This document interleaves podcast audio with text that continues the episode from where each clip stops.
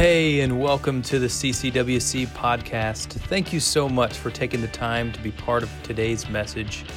We hope it inspires you, encourages you, and deepens your faith in Jesus. Enjoy the message.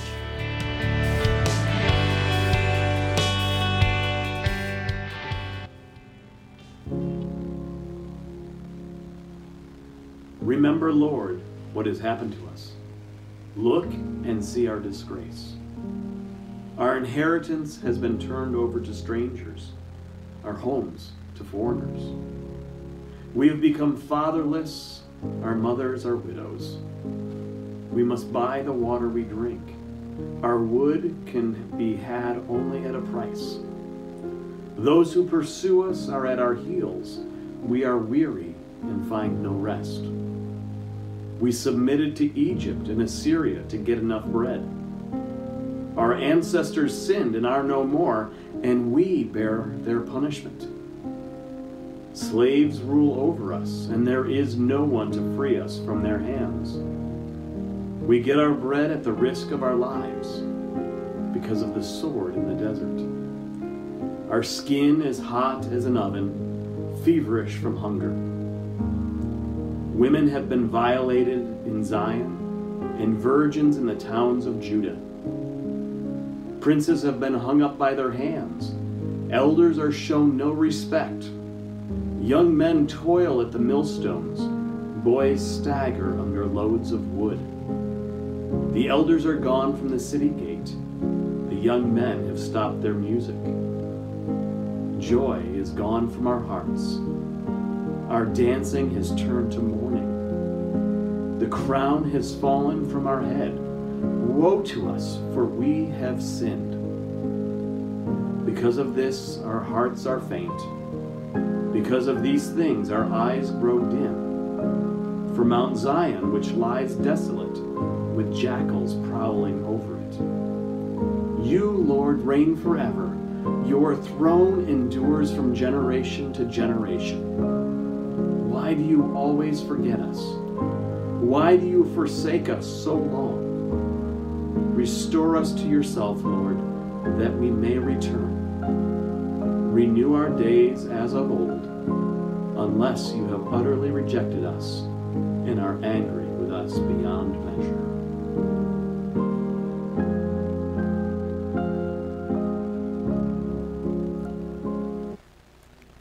Well, this is the word of the Lord.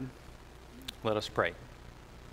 Heavenly Father, we do thank you for your word. We thank you for your word in the New Testament, as Austin already read, in the gospel uh, of what we can recognize and understand and experience. Uh, the good news uh, of your son Jesus. We also thank you, Father, for the things that we read of the prophets in the Old Testament and the reality that in many cases they still speak to us today, even in our own circumstances, in our own culture, in our own time. Uh, because of the way that your spirit moves. And so, Father, I pray that here today, once again, that you would reign supreme, that your word would speak loudly and boldly, and that we would experience you afresh and anew in this moment, in this time, so we can go about your business and grow closer in relationship to you and your Son. And it's in your Son's name that we pray. And all of us said together, Amen. Well, let me congratulate you. We made it. This is week five, the final week of this series on Lamentations. And it's interesting to note, I have never had so many people say to me uh, in the midst of or, or leading into or after you know, a couple weeks of a series, I've never had so many people say, Man, when I heard you were speaking on Lamentations, I didn't know what to expect. I had people say, uh, well, you know, I, I, thought this whole series was just going to be one where there'd be like a dark cloud and we wouldn't see any sunshine. Um, and can I just say, um, because of the power of Jesus, because of the presence of the Holy Spirit, I have mo- am more filled with hope as a result of reading these laments, and I hope that you are as well not because of the, uh, I mean, part of it's because probably we can relate from time to time, not because of the way that the, the evil one has attempted to try to bring distress, but because of the way that God has delivered and brought hope in the midst of darkness. Amen? Well, this morning, as we talk about how we've made it and we're moving through this, I once again recognize the fact that this series is one that calls upon the name of the Lord, that calls upon the mercy of the Lord through anger and through anguish and through surrendering, that recognizes the dissonance of pain, the suffering, the loss, and even the loneliness that comes with it. But once again, in all this discouragement, we find the opportunity to experience the heart of the presence of God. In the Lamentations chapter 3, this context, the crux, I should say, of the context of hope. Uh, Lamentations chapter 3, verse 19 through 24 is our key passage. It says, I remember my affliction and my wandering, the bitterness and the gall. I well remember them, and my soul is downcast within me. Yet this I call to mind, and therefore I have. Okay. Week five. I get it. We're tired. Some of you watched a football game yesterday. You weren't happy about the result. I get it, all right? But let's just do this one more time. Verse 21 Yet this I call to mind, and therefore I have. Okay, all right, we're ready. Because of the Lord's great love, we are not consumed, for his compassions never fail. They are new every morning. Great is your faithfulness. And I say to myself, The Lord is my portion, therefore I will wait for him. We experience this hope because God, in his infinite wisdom, the greatest gift giver of all time, the creator of gifts, provides hope. He gives hope. God is hope. And we read about this, or we heard, maybe you read along, or you heard it read through uh, Pastor Ray's uh, reading of the, of the passage. You heard about the fact that joy was lost. And the reason for that joy being lost in many cases is because there was a loss of hope. And that loss of hope came because there was a loss of touch, there was a loss of connection, there was a loss of engagement with God the Father. And so here we recognize in this last and final la- lamentation, this last and final lament, that the author here is bringing forth an opportunity to bring his heart before God finally after four laments in the form of a prayer. For this one, he's finally calling out to God. He's finally engaging in prayer, in communication with the Holy One, who has given us the gift of engagement through prayer and this opportunity to embrace Him and to engage Him. The big picture today, as we walk through this, is going to take is to be some, take some takeaways from this lament on how it fits into the gospel story and recognizing what the good news is. And I will tell you now, you might have wondered why this is up front if you haven't already seen that we're going to have this this week. It's going to end with a culmination of a celebration in baptism. Both services, we have an individual who has decided to step forward and embrace this, this uh, element and this sacrament of baptism by revealing an outward sign uh, through baptism of an inward work, the way that God has moved in their life. And ultimately, when we reflect upon hope, that is a reflection of and an action of seeing and experiencing what God has done by providing hope in the life of His creation, the inhabitants of His creation, which is you and I. And so, as we walk through this, we see the final step. We see this final understanding, this final thought tied up, uh, certainly not in a nice little bow, but tied up with the question God, what are you going to do? And he answers that with hope. The core pattern and principles of this final uh, lament detail this path forward for all people for all time. We recognize that we can learn about who God is, about who we are, and the nature of what that relationship looks like if we embrace Him afresh and anew. So, first we start, uh, it's recognizing this, it's really hard to believe. We start with the idea that this prophet is finally calling out in formal prayer to God the Creator. He sees his plight, he's talked about it, he's written about it, he's posted everything on Facebook for four laments, and then all of a sudden, he takes a moment and says, You know what? Maybe I should go to the one who can actually do something about it. Maybe this is the moment where I recognize that God has provided a channel, an avenue for me to engage the God of all creation so that I can be with Him, so that I can engage Him, so that I can call out to Him for His help. The only one who can actually do something about the things we walk through is God Himself. And sometimes He empowers us and He gives us wisdom to take steps. Sometimes He calls us to simply call upon Him and to listen and to allow His embrace to fill us in a way with peace that maybe maybe you've experienced before, but you recognize you couldn't gain from anything you could do, anything you could say, or anything anyone else could do and say. But simply you gain peace from God Himself. His prayer, Jeremiah's prayer here, includes two big pieces. One, he says, God, we, or I was wrong. And then two, he says, God, we need you, or I need you. And those two pieces right there are the elements of what Austin already shared from the gospel, which is that we need to recognize the wrongness in our life so that we can step forward in understanding that that needs to be displaced or fixed or changed or made new by the creator of all. A few weeks ago, my family uh, celebrated a birthday. It was my youngest son's birthday, and we asked him, What do you want to do for your birthday? And he wanted to go to the fun barn. Perhaps you've heard of the Fun Barn. It's a place uh, up out of Nelsonville, and, and there's, uh, there's a movie theater there, but there's also video games. And growing up, I wasn't much of a video game player, but I've enjoyed watching them and playing along with them in some of these games. And my daughter, who is at that stage where she's almost too cool for video games, but still will enjoy it if you give her the little card that has some, some credit on it to play some games, wanted to play a game called Deal or No Deal. And it's uh, fashioned after the game show. Perhaps you've seen the game show before. There's a bunch of people or a bunch of ladies that have a briefcase, and each one has a point total or a money total in it, I should say. And uh, you have to try to guess which one that is, and then eventually it gets worn down, and, and, and you get some money at the end, hopefully, depending upon what's in your case or if you take the deal that the, that the banker offers you. Well, the game uh, the video game is similar to that, except the one uh, thing that's, that's different is at the beginning, they open all the cases and show you what's in each one. And then there's this intense game of Russian roulette when they close them and they move them all around you to try to follow that case to find the one so that you can get the 200 tickets.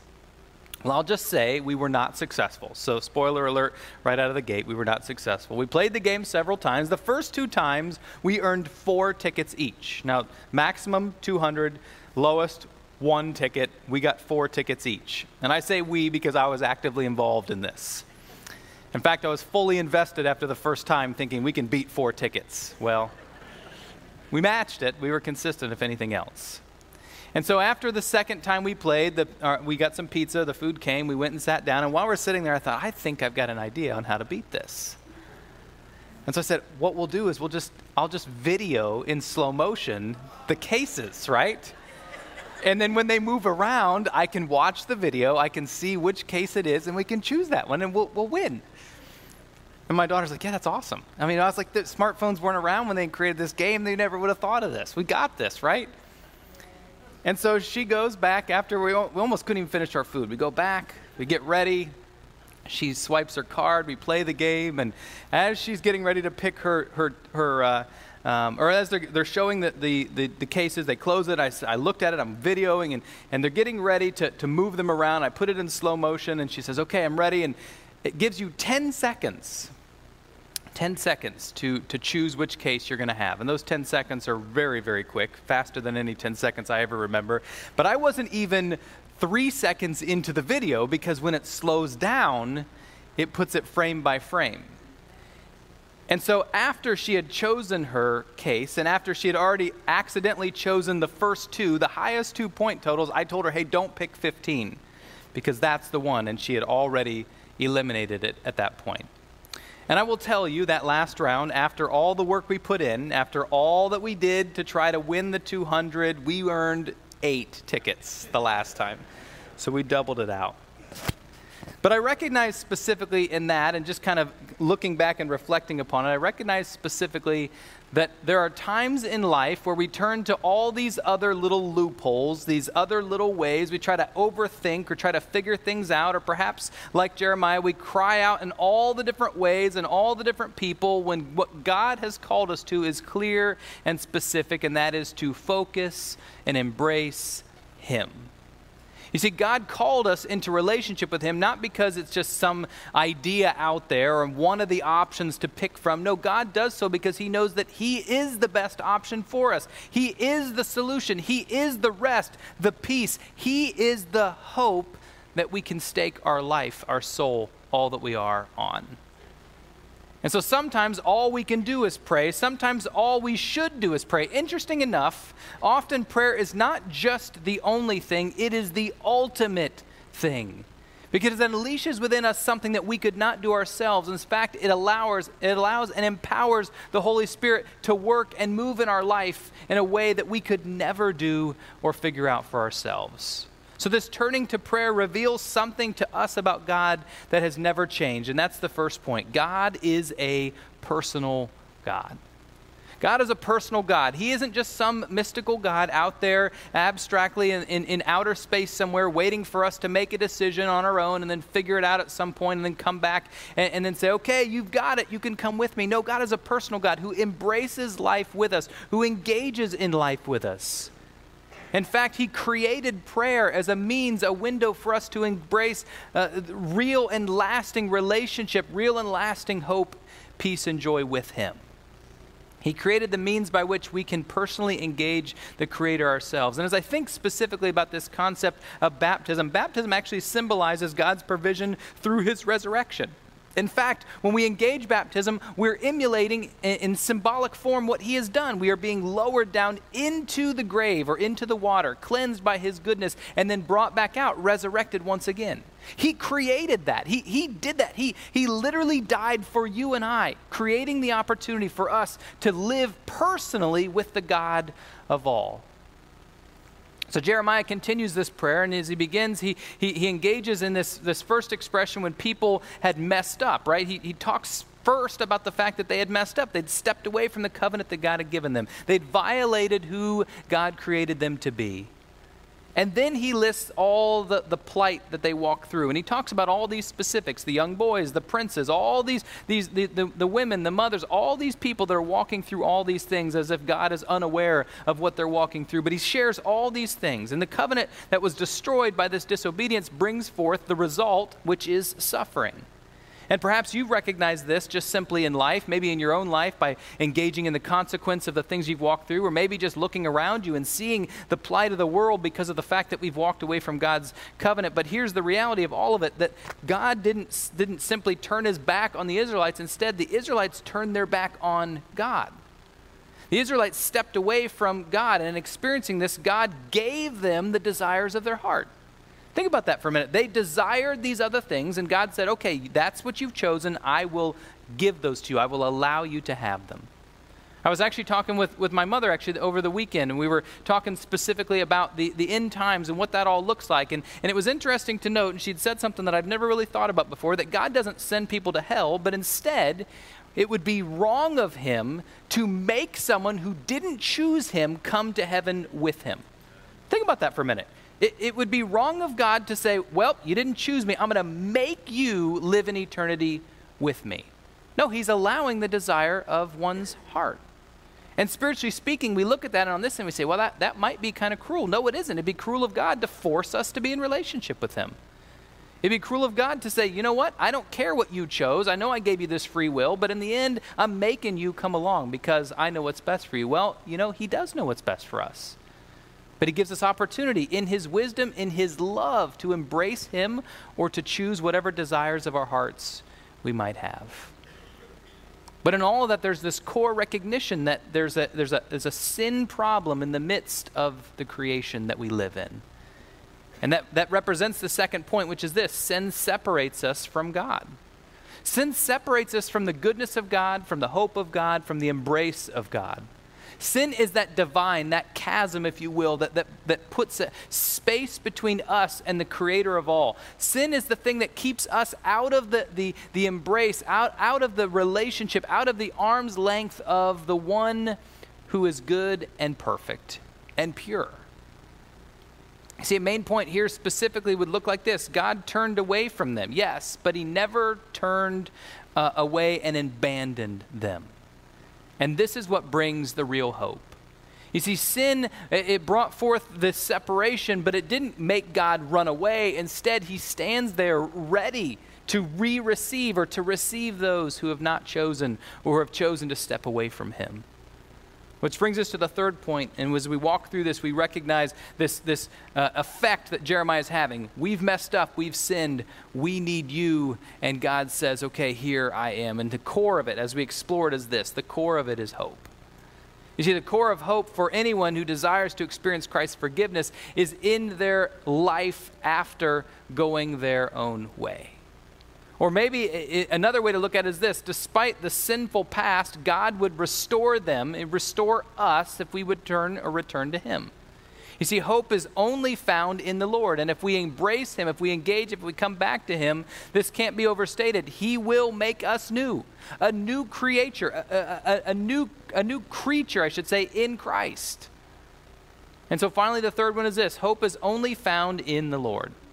Hope is only found in the Lord. And, and, and you, can, you can recognize this from Scripture. You can see this through history. Perhaps you can recognize it in your own life. If you draw on other things, things of this created world, rather than the creator of the world, you will fall short. It doesn't matter how good it might seem or how good that person might seem. You know, I, I will say this just in general. If you put your stock in me, I will fail you. I am not the one that brings hope. I will be the channel, the conduit for the one who brings hope, but I am not the one who brings hope. God is the only one who can do that.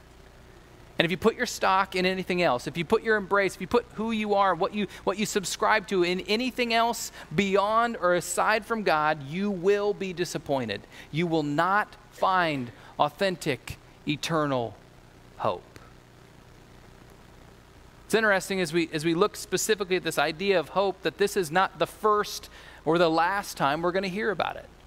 In fact, as we kind of transition uh, in this series uh, specifically to this idea of hope, because of the fact that this is left short, uh, we don't live in a place where there's a lack of hope. You know, if we were living in a place where Christ had not come, we were reading from this prophet, you might be discouraged. You might end this and think, man, I don't really know where to go from here. He calls out to God, this is what we do. I guess we're just going to ask and wait for God to move. And instead, we live in a place where Christ has come. But there are moments, even in the midst of Christ's life, death, and resurrection, where hope was difficult to find. I like to watch uh, movies from time to time. One movie that I've seen many times is, uh, is a Star Wars movie called A New Hope. Perhaps you've seen it before, and if you know anything about the series, you know that that was the first one that was released in the 70s, A New Hope. However, it's the fourth one of the series. One, two, and three were released in, in late 90s, early 2000s. And then five, six, or excuse me, yeah, six, seven, and eight were, uh, the numbers are probably wrong. Five, six, four, five, six, seven, eight, nine were released later on, even more recent. And so they, were, they came out of order, correct? And so the thing that I always recognize, even when I was younger, I think, why is it a new hope when it's the first one? Can I tell you, if we talk about Christ as a new hope, we're not talking about him in isolation as if this is the first time. No, God has always been present. He was present for them in that moment as well. But the reality is, we have a new hope because we have Jesus. We have a new hope because we have the Holy Spirit here giving us opportunity to embrace Him, to be in the presence of a God that is holy. We have a new hope. And He can make us new as well. But in the midst of those moments, specifically engaging in, in the life and the death and resurrection, we read in Matthew chapter 27, verse 57, after Christ has died, it says, after, as, approach, as evening approached, they came, uh, there came a rich man named, uh, from Arimathea named Joseph who had himself become a disciple of Jesus. And going to Pilate, he asked for Jesus' body, and Pilate ordered that it be given to him. Joseph took the body, wrapped it in a clean linen cloth, and placed it in, his, in its, uh, his own tomb that he cut out of the rock. He rolled a big stone in front of the entrance of the tomb and went away. And get this the most hopeless verse in the New Testament. It says, Mary Magdalene and the other Mary were sitting there opposite the tomb. And so think about this for a moment, and we can get this imagery with the baptistry even right here. Jesus has been laid in the tomb. He is down in the water, right? And they're simply just sitting here looking at the, not the empty tomb, which we celebrate on Easter, right? They were looking at the full tomb. They were looking at a tomb that held all the hope they ever experienced. They were looking at a tomb that held everything that they'd put their stock in. They were looking at a tomb that held what they knew only at that time as death. There was discouragement, there was anguish, there was pain, and I'm sure as they sat there looking at it, they thought, where do we turn from here? Can I tell you? Maybe, maybe you don't know the rest of the story. Can I tell you? It didn't take long, but Jesus beat the tomb. Jesus beat death. And because of that reality of Him beating death, beating all that we know, He brings hope. And he didn't just bring hope on that day, he brings hope to all people. So, where do we go from here? If we can take the posture of the lamenter Jeremiah, we recognize he confessed to sin, that he acknowledged the need for God, and he wanted to live in this relationship with the sovereign God. In fact, I'm going to read these three points uh, on the quicker end. The first one is that he, he first we confess, where do we go from here? We confess the sin that has separated us from God our breach of the covenant, our stepping away from it, as the Israelites would recognize what God had called them to and what they had stepped away from. And perhaps maybe for the first time for you, you recognize, I don't, I don't know this God. I've never experienced this. This is for you, that moment where you say, you know what, I, I have fallen short. I have lived a life that honors me or something of this created world. I confess that before God of all creation. Is that enough time?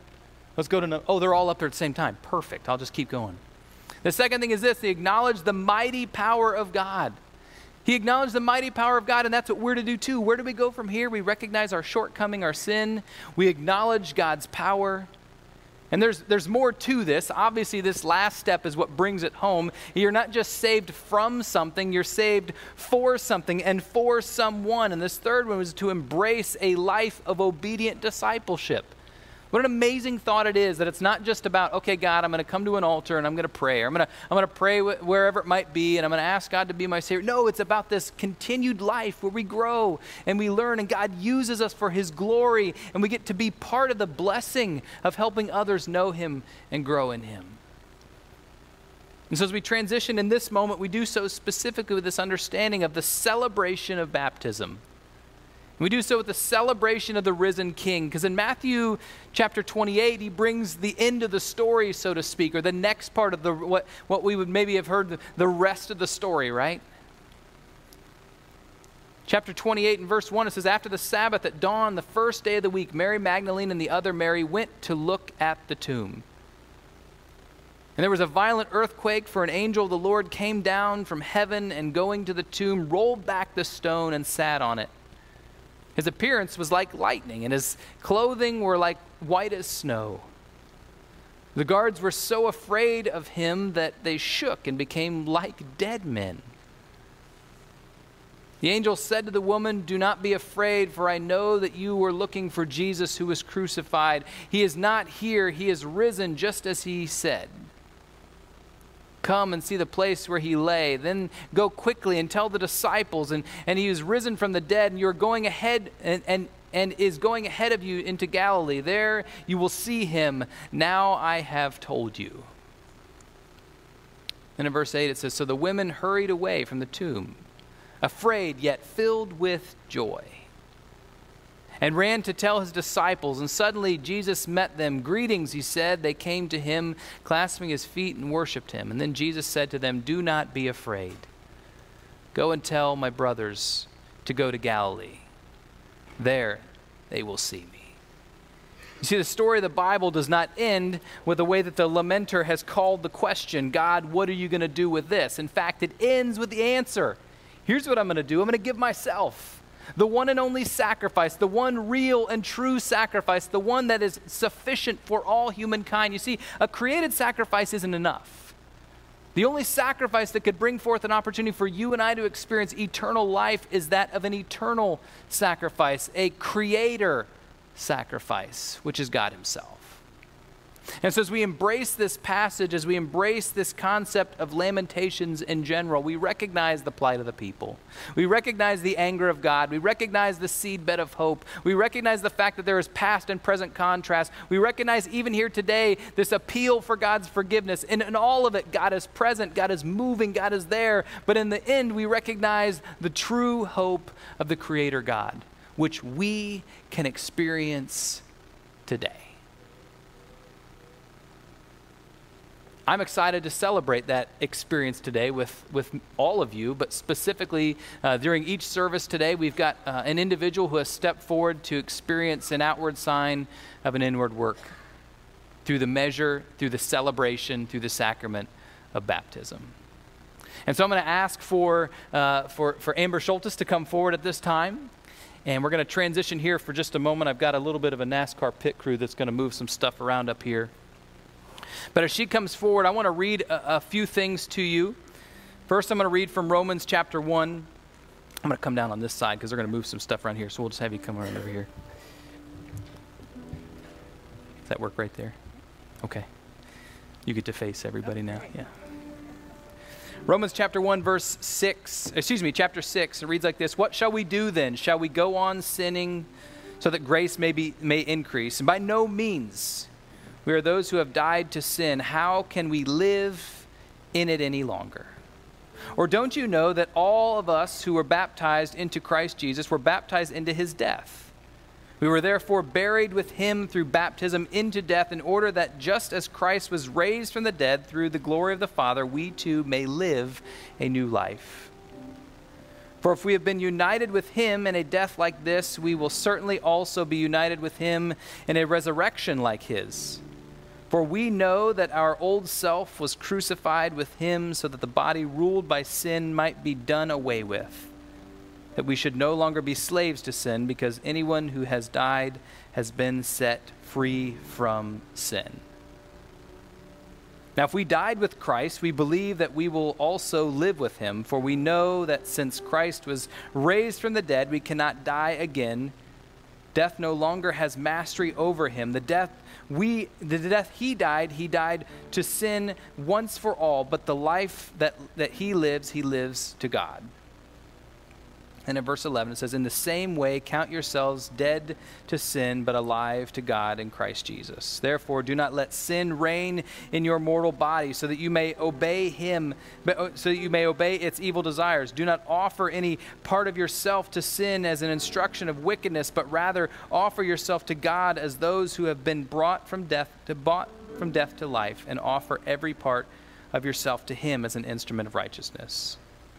For sin shall no longer be your master, because you have not under because you are not under the law, but under grace. Amber, I'm going to ask you a few questions and ask you to respond to those, the covenant questions that we walked through in your baptism meeting. And then we're going to hear from you via your video, your testimony of what God's done in your life. And then, church, we're going to celebrate. Certainly, we celebrate these moments because we can't always see inside of someone's spirit when God is moving, when He's changing, when He's doing something, but we can see the outward sign of it. When somebody says before us, before God Himself, here is the change that's happened in me, and I want everybody to know it. And that's what baptism is. And so let me read this. It says, Dear friends, in keeping with the example of Jesus Christ, you present yourself this day that you might receive the sacrament of baptism. Baptism is not itself the door to salvation, but rather an outward sign of a new birth which God has brought in your heart.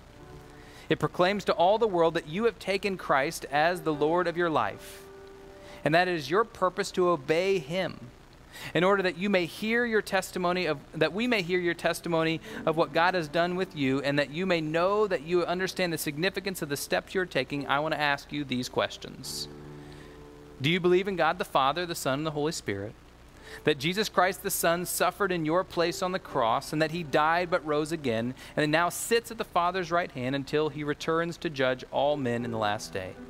And do you believe in the Holy Scriptures that are inspired by the Word of God, that by grace of God, every person has the ability and responsibility to choose between right and wrong, and that those who repent of their sins and believe in the Lord Jesus Christ are justified by faith? If so, answer this I steadfastly believe. She said yes. You couldn't hear that.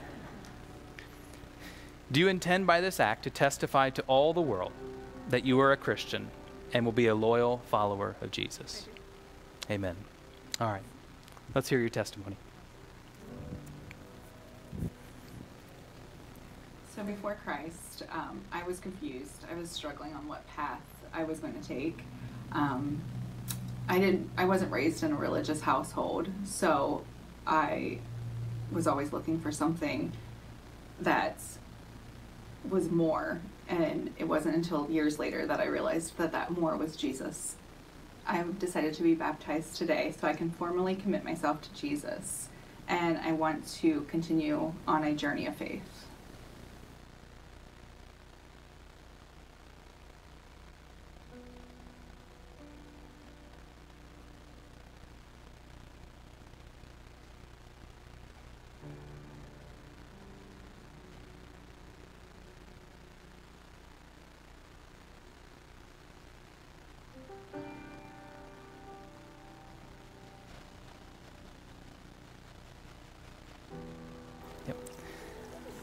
Let your boys see you. Is it an ice bath or Yeah, just? Oh, okay. Is your watch chilly. okay? Yeah. Okay. Well, it's an exciting time. I'll try to get you out as quick as I can. How about that? Have your hand. Well, Amber Schultes, because of your profession of faith, your desire to follow Jesus, and your love for Him, it's my blessing and honor to baptize you in the name of the Father, the Son, and the Holy Spirit.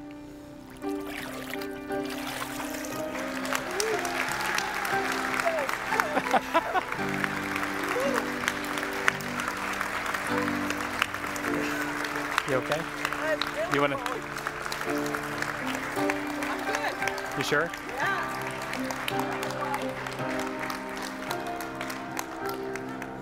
It's very. I love it. Well, thank you once again for coming today. Certainly, uh, this series has turned out to be one that's brought hope. And as I uh, met with Amber this week, I was so excited to hear about the way that God has moved in her life. I certainly was able to meet with several others who wanted to be baptized but are going to wait. And if you were thinking, hey, I want to be baptized, I didn't know the date was this week, we're going to do one in February or March, somewhere in that time frame too. So if God's working on your heart for that, we would love for you to participate in it. I'm going to pray for Amber now and uh, just over us as we leave here today. I do encourage you if you're able to catch her sometime, maybe not today since she's still a little bit wet and probably going to change clothes, but if you want to give her a hug and, uh, and tell her uh, congratulations, um, pr- uh, obviously you want to pray over her as well. Um, but uh, certainly, it's an amazing thing to engage in this, not just as an individual, but engage in it together. So let's pray. Heavenly Father, we do thank you for this time. We thank you for the opportunity we have to be able to glorify you and worship together. We thank you for the fact that we can come in this place and we can fellowship, we can lift you up, and we can edify each other. And God, I, I thank you for this baptism moment, which is the pinnacle of hope in a lot of ways. It reveals to us, God, that you are still moving, that you are still working, that God, you are in, in this church, you are bringing an opportunity for many to hear your truth and to live differently as a result of it. And so, Father, I pray that you would bring forth your way and your measure. God, I pray that your timing would be what we follow. God, I pray that your will be one that's, that we all experience and we step forward in with an excitement and a joy because of the hope that you bring. God, I pray a blessing over Amber and over her family. I pray, God, that you would bind Satan from any attacks he might attempt to try to have on her, but instead, Father, bring forth opportunity for her to be able to glorify you, grow in you, and to share her the goodness that you've shared with her. God, we thank you for the gift of hope. May we live in accordance to your understanding. May we experience your hope in all, all eternity and all things. And God, may we be salt and light in this world. We thank you, Father, for all you do. In your son's name we pray. And all of us said together, Amen. Go with God, he'll go with you. Take that hope along.